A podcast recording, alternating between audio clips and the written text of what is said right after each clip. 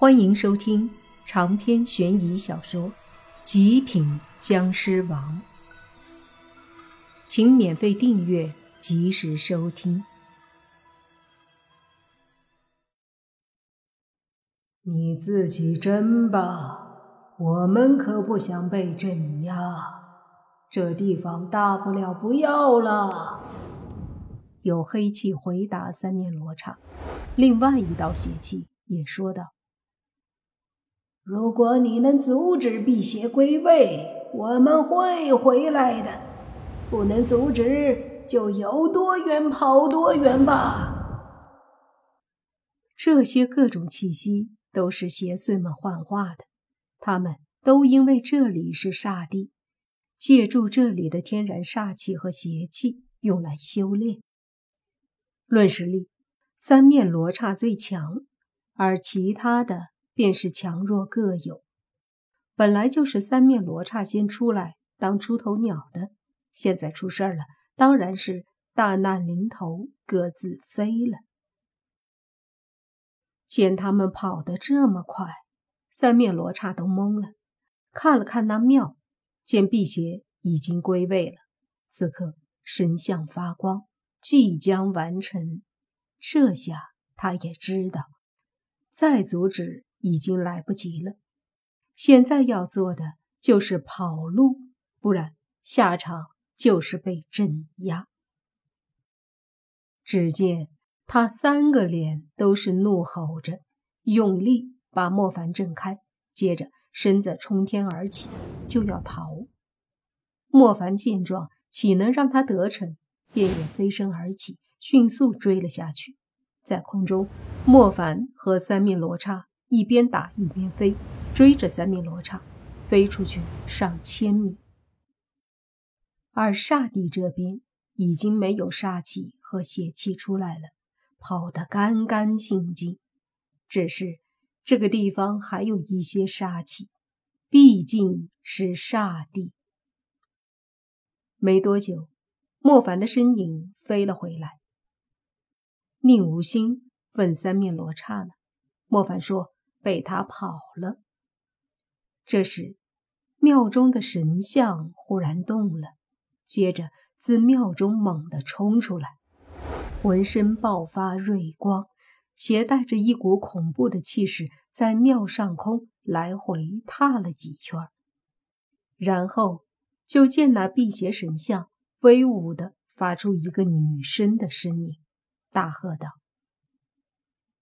三面罗刹呢，给我出来，看本尊不一蹄子踏死你，在哪儿？出来呀！莫凡他们都无语了，这神兽反应太迟钝了吧。在空中来回跑了几圈，辟邪神兽才看着莫凡他们问：三面罗刹呢？人家早走了，宁无心无奈地说道。啊？怎么走了？辟邪神兽一愣，接着说：跑得也太快了吧，没事，这地下还有很多，本尊镇压了他们。刚说完，他忽然咦了一声，说：奇怪，地下那些邪祟呢？怎么都感应不到他们的气息了？人家都跑了，你以为等着你出来收拾他们呀？傻不傻？泥巴也忍不住说道。这下辟邪神兽真的懵了，嘀咕道：都都跑了？不然呢？不跑还等着你出来打一圈再走啊？可是都走了，我镇压个啥？辟邪神兽说道。这下莫凡也问：你不就是震慑煞地的吗？他们跑了，你接着镇压煞地呀、啊、煞地有什么好镇压的？我要镇压的就是聚集在煞地的邪煞们，当初在村子害人的就是他们，又不是煞地。煞地只是一块地方而已，没有了这些邪煞，随便你做庙都可以让它化解。辟邪神兽很生气的样子。忙忙活活这么久，终于归位了吧？还啥作用没起到？想想也是够憋屈的。不过不管怎么说，归位了总比没归位好。这么一想，辟邪神兽也就释怀了一些。这时就听你爸小声说，难怪每次问是什么神仙都不说，还打人，原来根本不是什么神仙，只是个神兽而已。你说什么？辟邪神兽耳朵好使，立马听到了。你爸急忙闭嘴说，没什么，夸你神俊呢。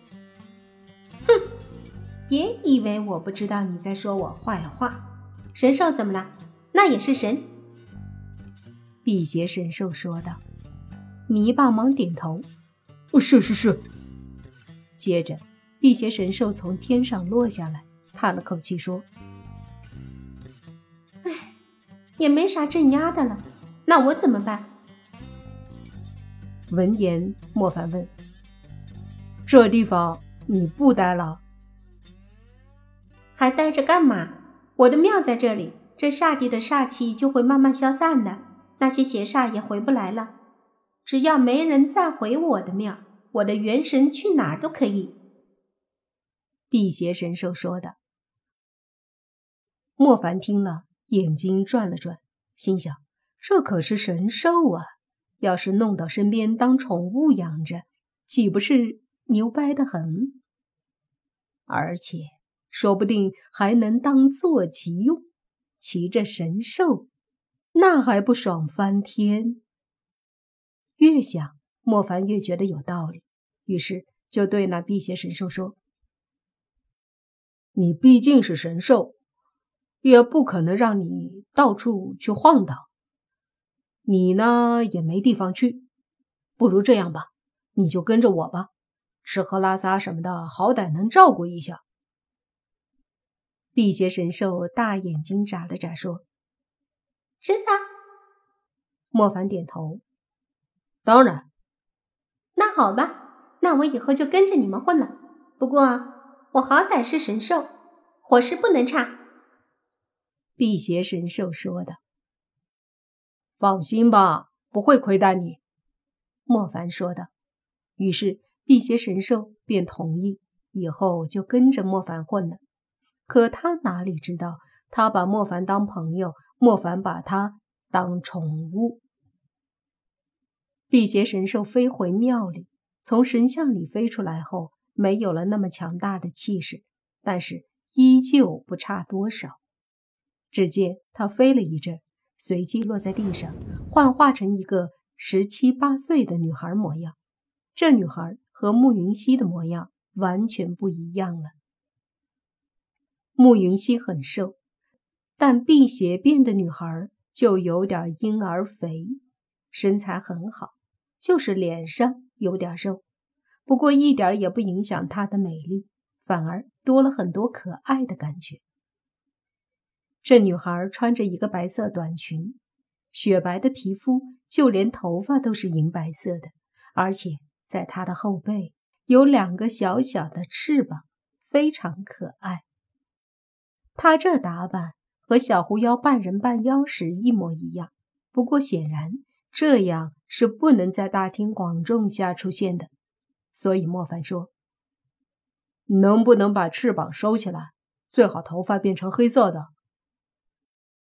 翅膀可以收，但是头发是天生的这个色儿，况且我看很多人都可以弄成白色的，为啥我不可以？辟邪问莫凡，莫凡只得作罢，反正问题不大。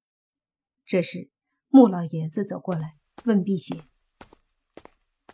神仙，我孙女她什么时候可以醒啊？辟邪说，坟已经迁了，庙也修了，我也归位了，一切报应会消失的，带她回去好好休养一段时间就好了。那好那好，多谢了。穆老爷子急忙感谢，又对莫凡说，这次多谢你们帮忙了，我穆家一定好好感谢你们。老爷子不用客气，我们和穆云逸都是朋友，帮忙应该的。